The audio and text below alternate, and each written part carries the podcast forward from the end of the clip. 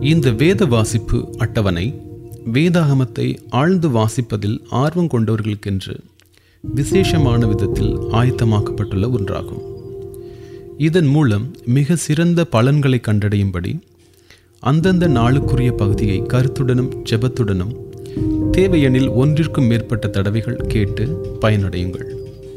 நாளொன்றுக்கு சராசரியாக நான்கு அல்லது ஐந்து அதிகாரங்கள் மட்டுமே நீங்கள் கேட்டிருப்பினும் ஒரு வருடத்தின் முடிவில் வேதாகமம் முழுவதையும் ஒரு முறையும் புதிய ஏற்பாடு சங்கீதம் நீதிமொழிகள் ஆகியவற்றை இரண்டு முறையும் நீங்கள் கேட்டு முடித்திருப்பீர்கள்.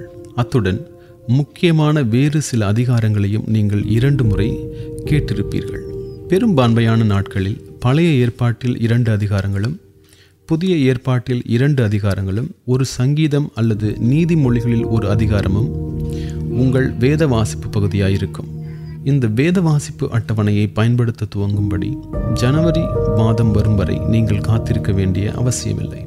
இன்றைக்கான வேத வாசிப்பு பகுதியிலிருந்தே நீங்கள் கேட்க துவங்கலாம்.